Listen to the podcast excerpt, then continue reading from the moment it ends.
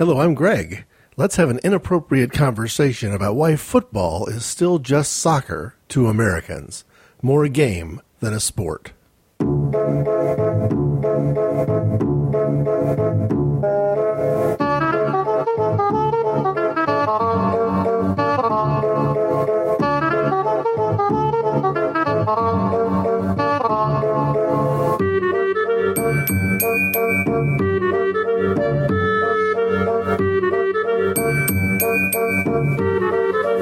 First of all, let me say that I love football, and that has a lot to do with why I'm tackling this particular topic.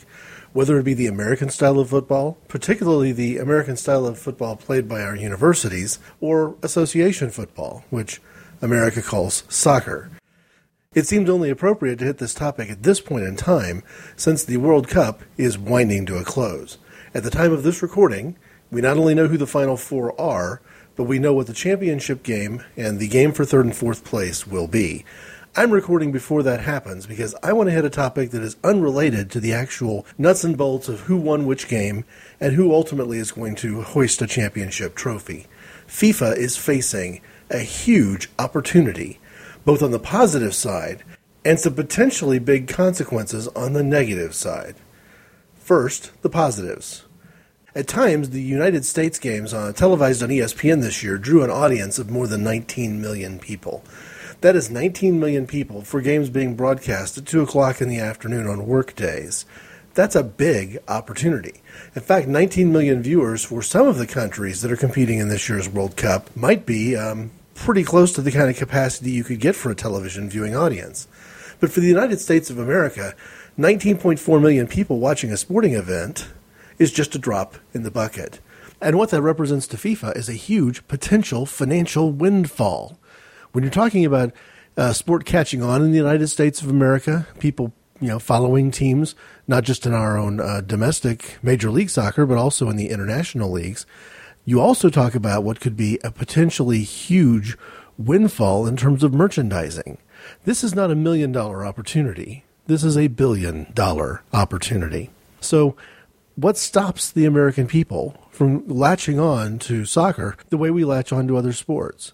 Well, first, let me dismiss one idea. It can't be a matter of us having too many sports. We already follow plenty of sports, from a great degree, like the National Football League, to a lesser degree, like the National Hockey League, or uh, even some of the amateur events. But Americans watch a lot of sports. There's no reason why Americans wouldn't have room for one more game. The question, though, is will we be viewing soccer as a game or as a sport? And some of that comes down to questions that Americans have about the rules. Now, let me take this in two different directions. I get a lot of complaints uh, as a soccer fan from my fellow Americans who don't get it, who don't understand or don't like the rules of the game. I've heard everything from the field is too big, uh, why do they have so many players out there, why does the time clock count up instead of down, why do they add time at the end of each half instead of stopping the clock as they go?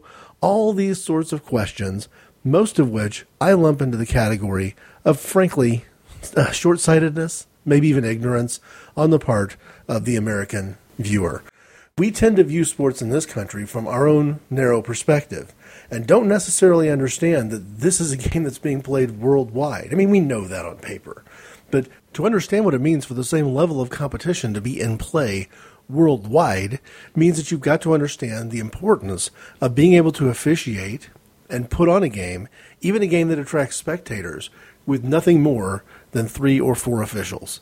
One person refereeing the game, calling the shots, wearing a couple of watches, a side judge on each end, potentially a fourth official managing issues that the coaches may have, and substitutions. Some of the countries that play soccer at a very high level do not have necessarily the opportunity to put every game into a giant stadium with a couple of clockmasters and statisticians. It doesn't necessarily work that way. So I dismiss all of those arguments as simply not uh, having uh, enough exposure to the game itself and enough perspective on how the game is played internationally. But there are some issues that the American viewer has that I think are quite legitimate. And before I get to those, let me give you a warning. I'm likely to get a little bit keyed up about it. Now, first, please understand I'm not coming at this from the perspective of, of any sort of sour grapes. I think the United States soccer team this year got as far as I expected them to go in the World Cup.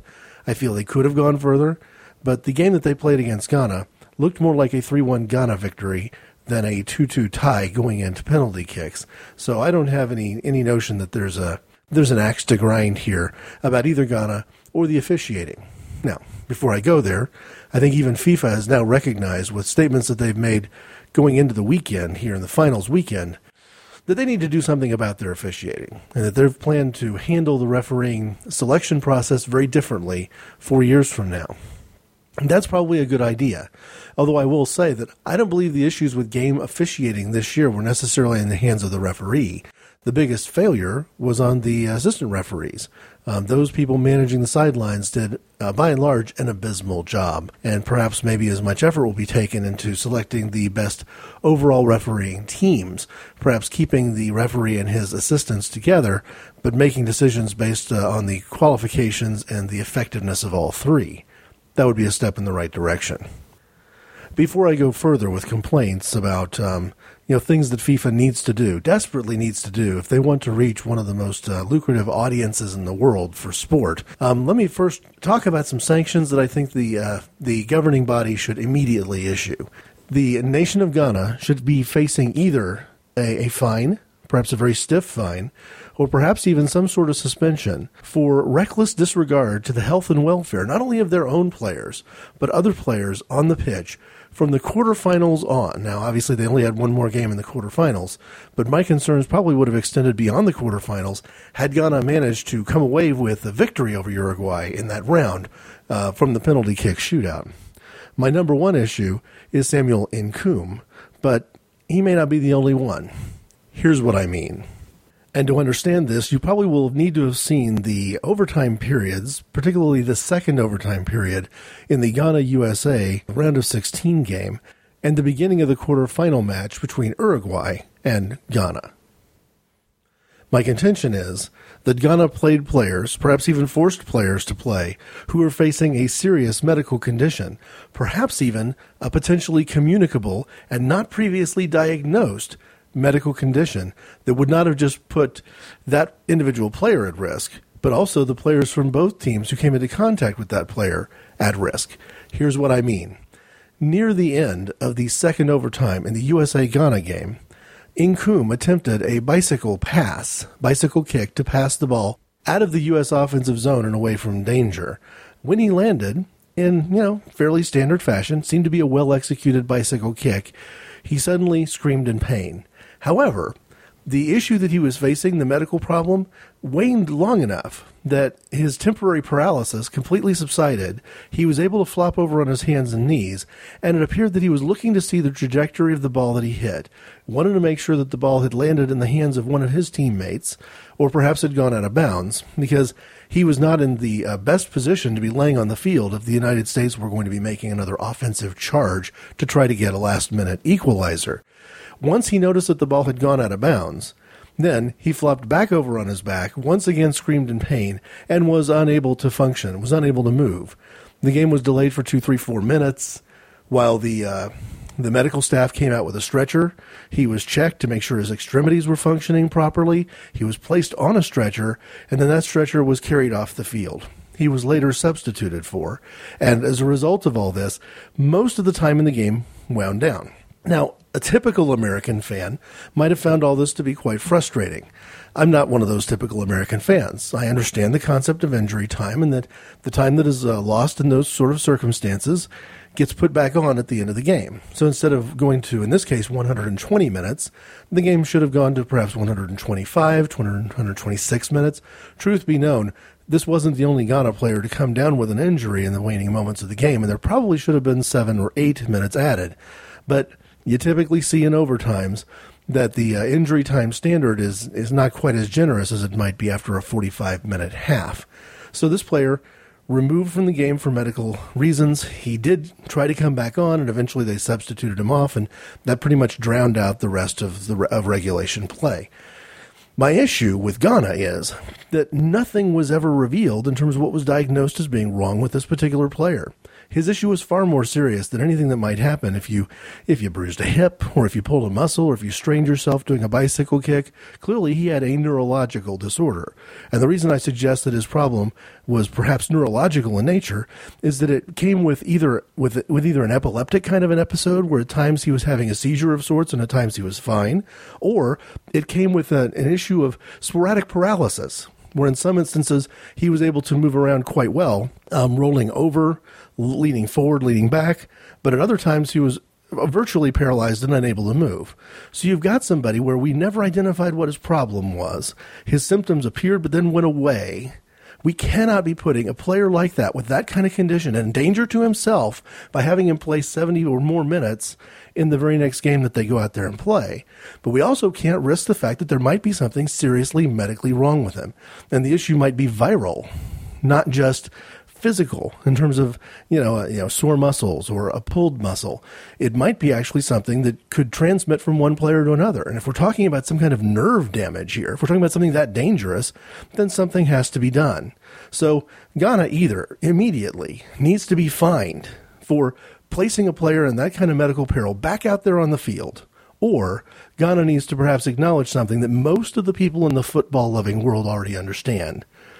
Inkoom was faking. So, if you're an American fan, you can see why you might have a little bit of a problem with this. Instead of seeing sporting play played out fully and completely, instead of getting the seven or eight minutes of injury time added back at the end of the overtime to essentially deny Ghana any advantage in trying to stall, delay, and, and fake injuries until the clock actually winds down, Ghana was actually rewarded for their behavior. The truth be known, the right way to end a soccer match when you've got the kind of lead that Ghana did was demonstrated really admirably by Spain in the semifinal game against Germany, where they had the lead with, you know, a little bit more than 10 minutes to go, and they simply controlled the ball, maintained possession, and passed their way through the rest of that time. Nobody was faking a seizure. Nobody was pretending to be paralyzed. Nobody lapsed into an unexplained coma. And Spain actually gener- generated genuine scoring chances. This is the reason that I suggest that that Ghana US game looked a lot more like a 3 1 Ghana victory than a 2 2 tie and why the Ghanaians pretended that they were in any danger is beyond me. Because with the U.S. pressing with that many numbers forward, and with Ghana possessing both the speed and the drive to see that game through, there is no reason why a counterattack couldn't have produced another goal scoring chance, and uh, then they wouldn't have had to go through the rigmarole.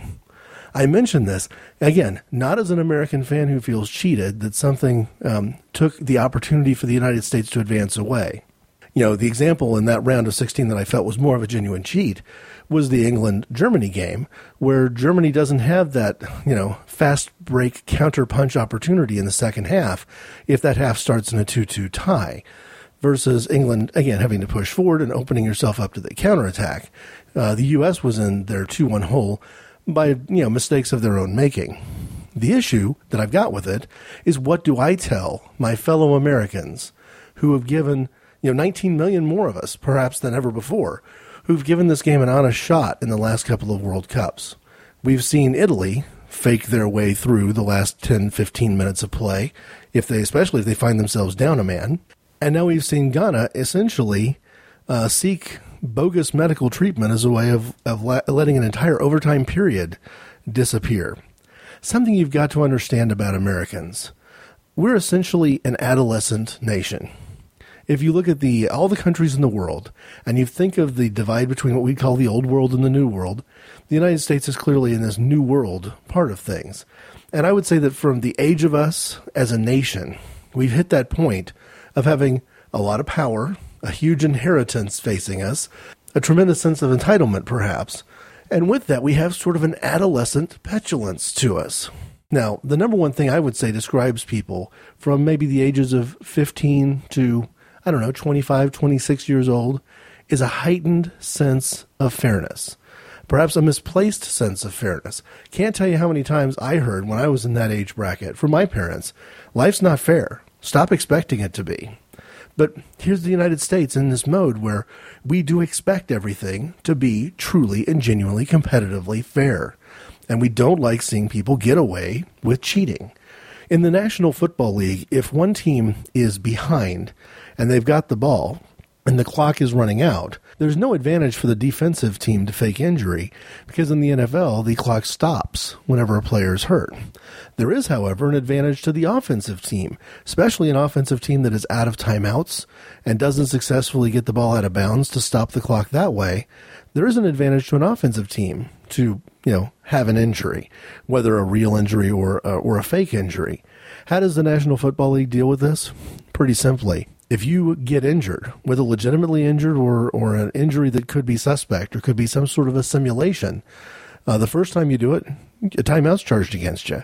If you're out of timeouts, delay of game gets charged against you. Eventually, the, the officials will just start running time off the clock against you to say, hey, if you're delaying the game and it's within like the last two minutes of play and you get an injury, even a legitimate injury, if you don't have a timeout to call, then we're going to run 10 seconds off the clock and we're just going to drain the clock away from you.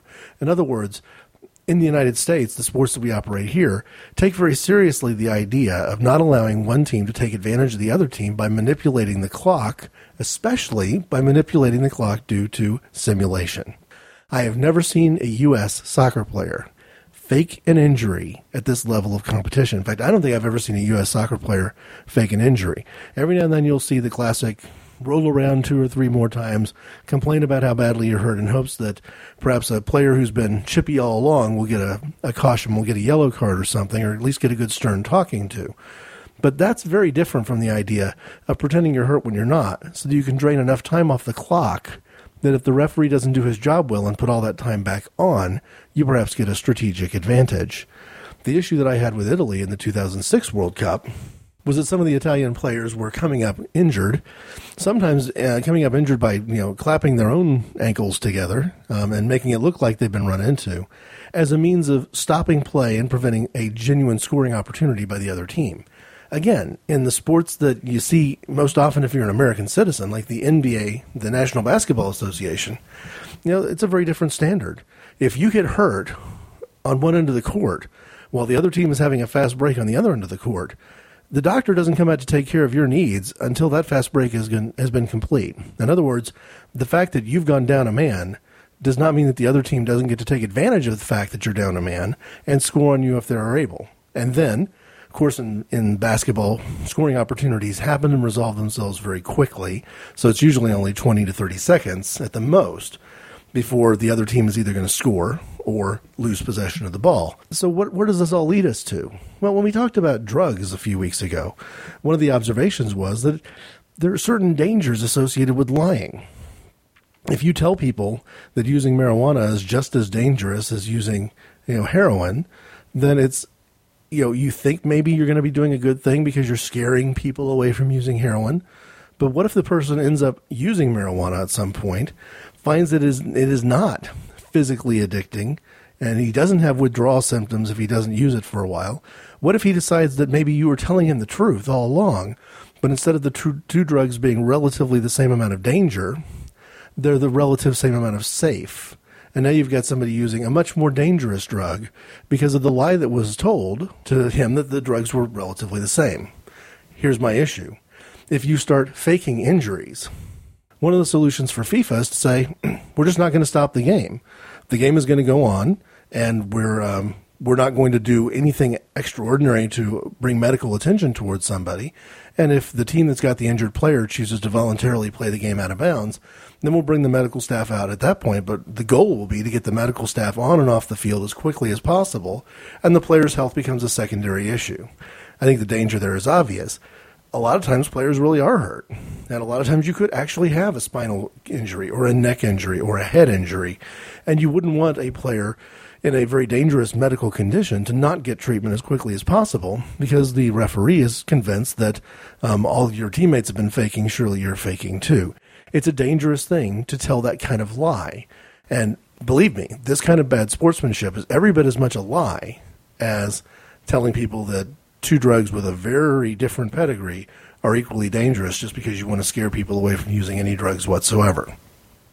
Am I right in suggesting that American audiences really would shy away from watching international football over this issue of simulation?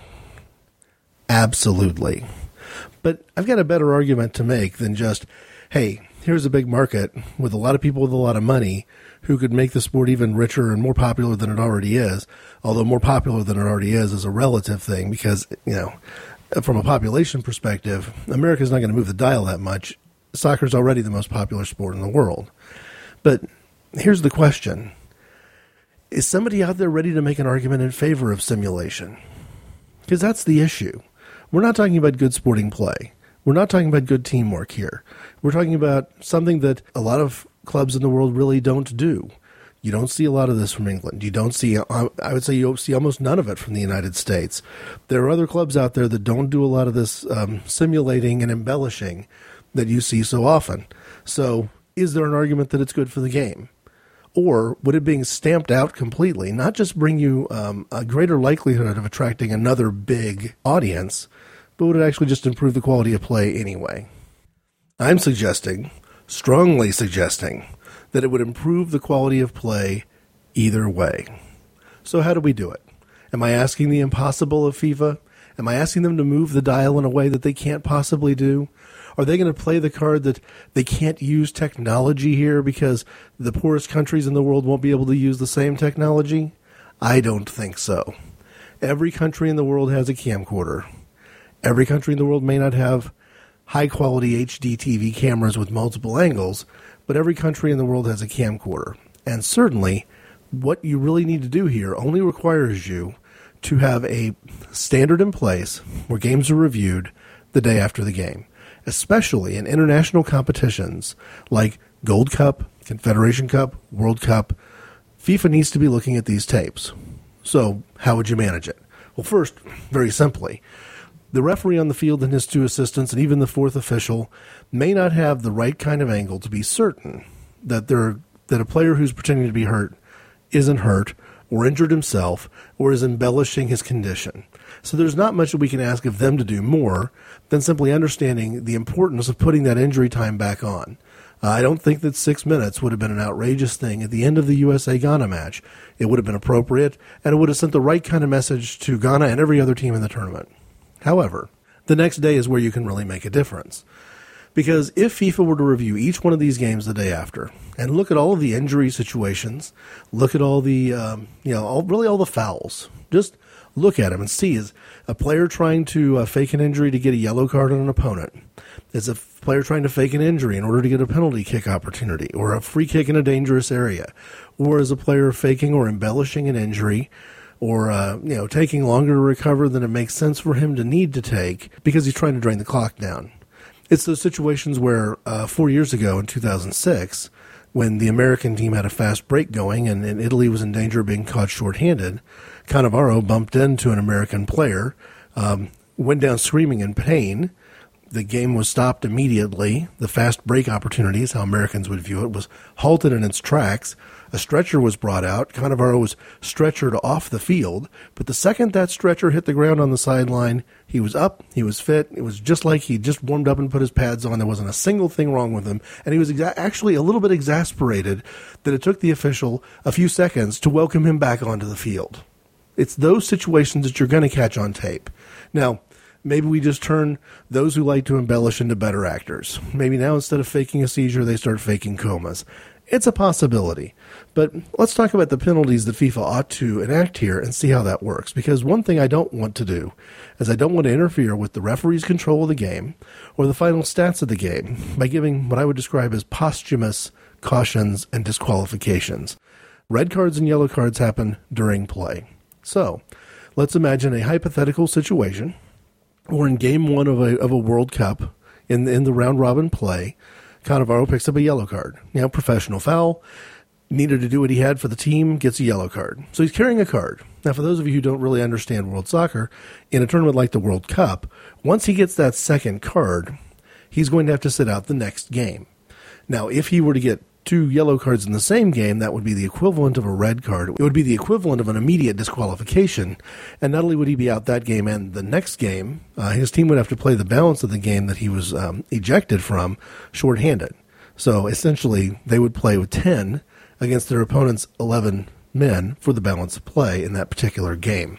So I'm not talking about that. So Cannavaro leaves game number one with, with a yellow card. But what happens if near the end of the game, Italy happens to have a lead and the other team's putting a lot of pressure on them, and somewhere along the way, with no real contact, no real provocation, um, Cannavaro comes up with an injury. And uh, it's revealed later in the tape that he really wasn't hurt at all, or at least he wasn't hurt as badly as the stoppage would have mandated, because, again, same kind of situation. As soon as he's off on the sidelines, he's back up and ready to go because he doesn't want his team to be down a man because he's off on the sideline being getting treatment he doesn't need. But he also did want to stop the play and keep that clock running running completely down and hopefully running completely out in a situation where maybe the lead official and the fourth official would not put as much time back to compensate for the time that was being wasted. If FIFA were to identify that in the uh, review of the tape at the end of the game, then I think what you do at that point is you immediately say simulation without regard for whether you've received any cautions in any game. Simulation is an immediate disqualification for the next game. So in game number two, Cannavaro cannot play because in game number one, he simulated an injury. That's kind of how it work, how it would work. So is he still carrying the one yellow from the first game? Yes. Because this has nothing to do with the yellow card. This is just about a uh, disqualification based on the fact that the review of the tape after the game revealed then a simulation was being used, and the simulation is illegal. It's bad for the game. So, if in the third game, when he's now back on the field again, he commits another professional foul or he commits some sort of dissent or unsportsmanlike conduct and gets a second yellow card, not second in the game, but second in the tournament, he's still going to be disqualified from their fourth game if they advance far enough to get to that fourth game. Because again, nothing in the disqualification for simulation erased his first yellow. It wasn't an accumulation of yellows. The yellow cards happen again during the 90 minutes or 120 minutes of play. However, simulation, separate offense altogether, bad for the game, bad for the fans, bad for the officials, bad for the medical staff to be having to tend to fake injuries, bad for everybody, merits a suspension. Would there be teams who might have to go without four or five or six key players going into the next game? If they're that stupid, yes, they would. But you know what? The teams that I enjoy following the most probably would not have that quality about them. Again, let's go back to the Spain and Germany game. You didn't even see a whole lot of situations in that Spain Germany semifinal where a regular foul during the run of play was being embellished in any way to try to get um, a caution or a yellow card or a good talking to to the opponent. Um, most of the game that was played pretty straight up. And when Spain took the lead, Spain drained out the game, not by rolling around on the ground pretending to be hurt, but by passing the ball and playing in a very effective and very entertaining to watch keep away from Germany. I have absolutely no doubt that in the same situation, Germany would have and could have executed the exact same game plan. And in this case, again, Spain won the game one to nothing. It was closer to being two to nothing than it was to being tied up, at least when you look at the last maybe five minutes of play. And in the USA Ghana match, really could have been a three to one game. More likely to be a three to one game than a two to two game. So who was cheated by all of the fakery? Who was cheated by all of the delay of game? Who was cheated by the nonsense? The fan. And if FIFA doesn't figure out that the fan is the number one customer they have to take care of in any of these matches, then they may begin to have issues internationally. I guarantee they will not convert the 19.4 million Americans who watched the USA Algeria game, who left that game with a high with a high opinion of the game, a high impression of FIFA as as a as an organizing body, a high impression of the World Cup as a product, only to see some of that drain away in the 30 minutes of overtime between the USA and Ghana because the quality of the finish that they saw in USA Algeria the quality of the finish that we saw later in the tournament between Spain and Germany was absolutely not evident at all in the way Ghana handled things. So, to recap, I'm a little bit worried about Inkoom, the Ghanaian player. I hope he's okay. I'm a little bit angry at Ghana if he is okay, because that kind of fakery simply shouldn't be, should not be tolerated. I would like to think that the U.S. team, if a player engaged in those tactics at the end of one of the games in the tournament that the U.S. coaching staff would bench that player or perhaps even stick him on a plane and say, you know, your tournament's over because that's not the way we do things. There's something decidedly unmacho. There's something deciding, decidedly unsportsmanlike about pretending to be hurt when you're not. This is supposed to be a game where people line up, person to person, position to position. In this case, because it's it's the male World Cup tournament, man to man. And I'm calling out a little bit the masculinity, calling out more than just a little bit the integrity, and I'm calling into question the quality of the game itself. If FIFA and UEFA and other bodies cannot address this issue of simulation. If I wanted to watch bad acting, I'd watch a Hollywood film. Hello, Dave Prowse here. And when I'm not performing my one man show, The True Voice of the Dark Side, I listen to Here Goes Nothing on the Simply Syndicated Network. Right, back to rehearsals. Commander, tear this ship apart until you find those plans and bring me all passengers. I want them alive!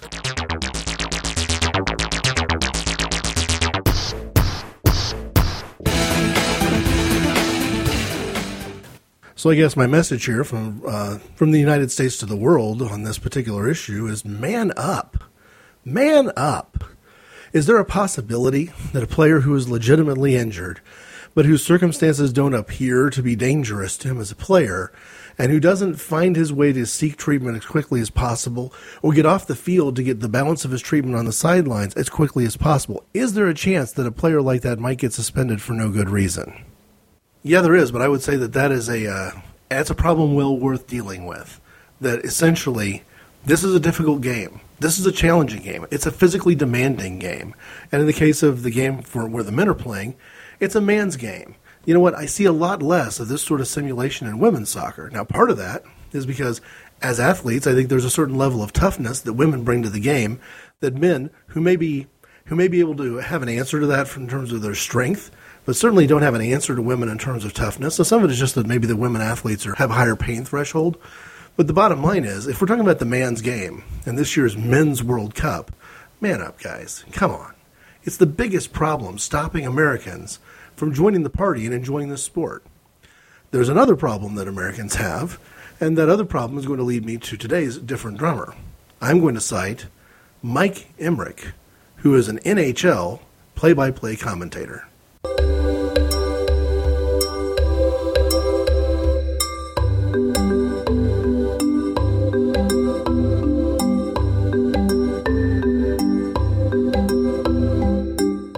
Who is Mike Emrick?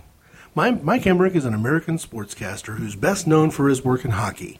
Like any hockey player, he started off in the minor leagues, in the IHL and the uh, the AHL, and worked his way up. When I first knew I was listening to Mike Emrick, might have heard him before, you never know. When I first knew I was listening to Mike Emrick, he was paired with Bill Clement as the uh, the ESPN TV commentators for NHL hockey.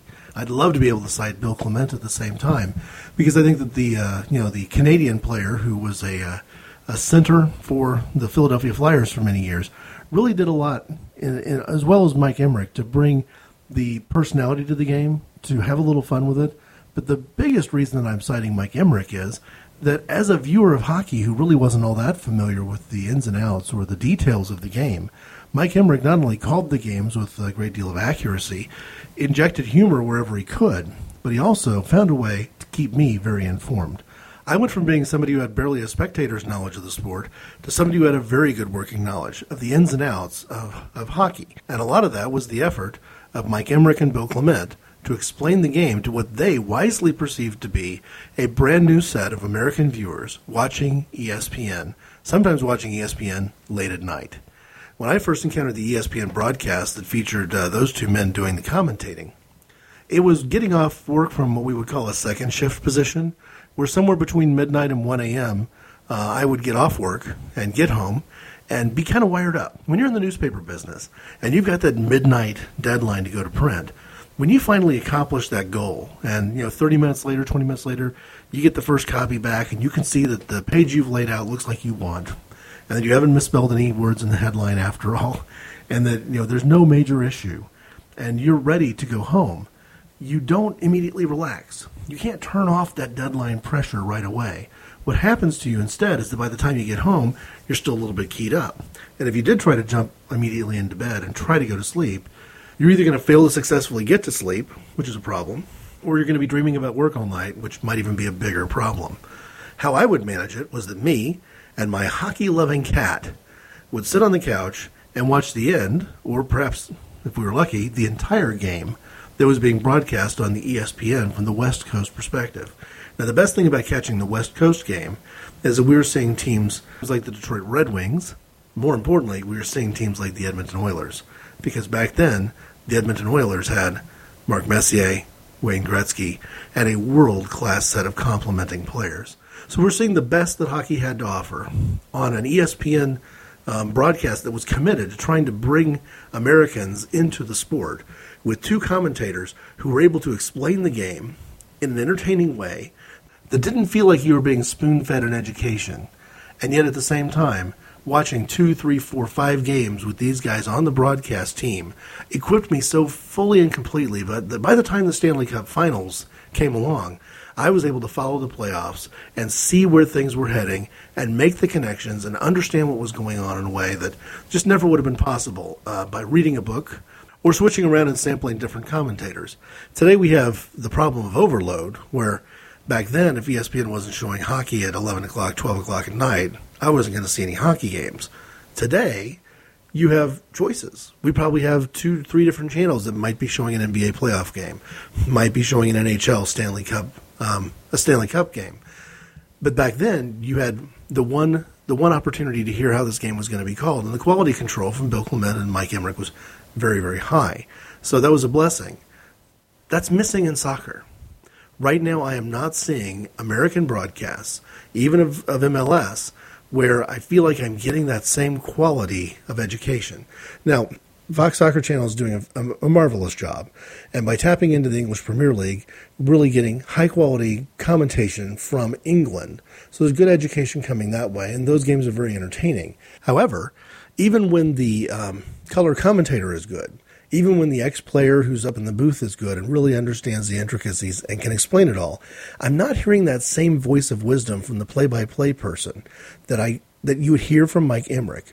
Mike Emrick's relationship with hockey was such that he may be more responsible than anybody could ever measure or ever know for bringing new fans into the game because you had somebody with a great deal of wisdom and expertise who was committed to explaining things in a way that everyone could understand and did so with a great deal of energy and a great deal of humor. Now, I say that I say that not to imply that Mike Emrick is in any way unheralded. Mike Emrick actually is was awarded by the Hockey Hall of Fame the Foster Hewitt Memorial Award for outstanding contributions to hockey broadcasting. So, I've never been to the Hockey Hall of Fame in Toronto, but I have a feeling if I were there, there'd be at least a plaque or something listing Mike Emrick among all the other sports broadcasters for hockey as one of the greatest that, that's ever lived. So it's not like he hasn't been recognized. The difference is that I don't think that the average American sports fan recognizes not just what he's done, but how important that role is. And if Americans are going to hop on to the uh, soccer bandwagon, if we're going to take the world's game of football and give it any place at the table with American football, we need somebody from a play by play perspective who can contribute as much to the viewing experience for soccer that Mike Emrick has done and perhaps continues to do for hockey. My different drummer this week, somebody who's able to explain the game while it's happening. It's not as easy as it looks, and Mike Doc Emrick really does a surgical job.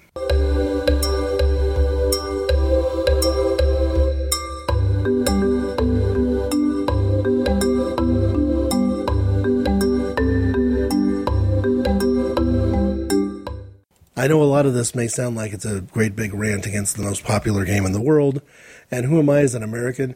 Even in even as an American football fan, even as an American soccer fan, who am I as an American to suggest that drastic changes need to be made? Well, you know what? My point of view is that these changes aren't that drastic. You know, if this is just a game, if this is just an activity, if this is just some outdoor fun, then it's not that big of a deal if somebody pretends to be hurt. But if it's a sport, if we really are conferring trophies upon one team over another team, if millions of dollars are truly being doled out as a result of the way the competition uh, actually winds up, then it may be FIFA's responsibility to you know look to the United States of America and say, okay, listen, they're there. You've got a misplaced sense of fairness.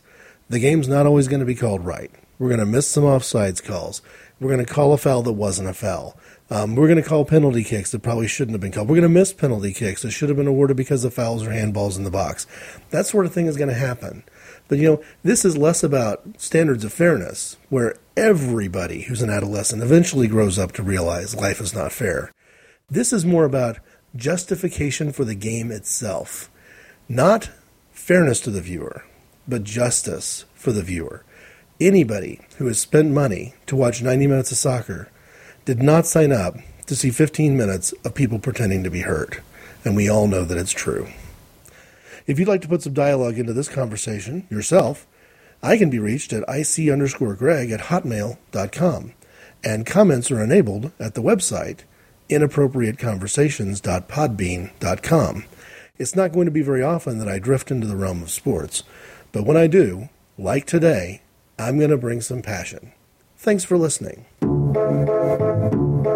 Music by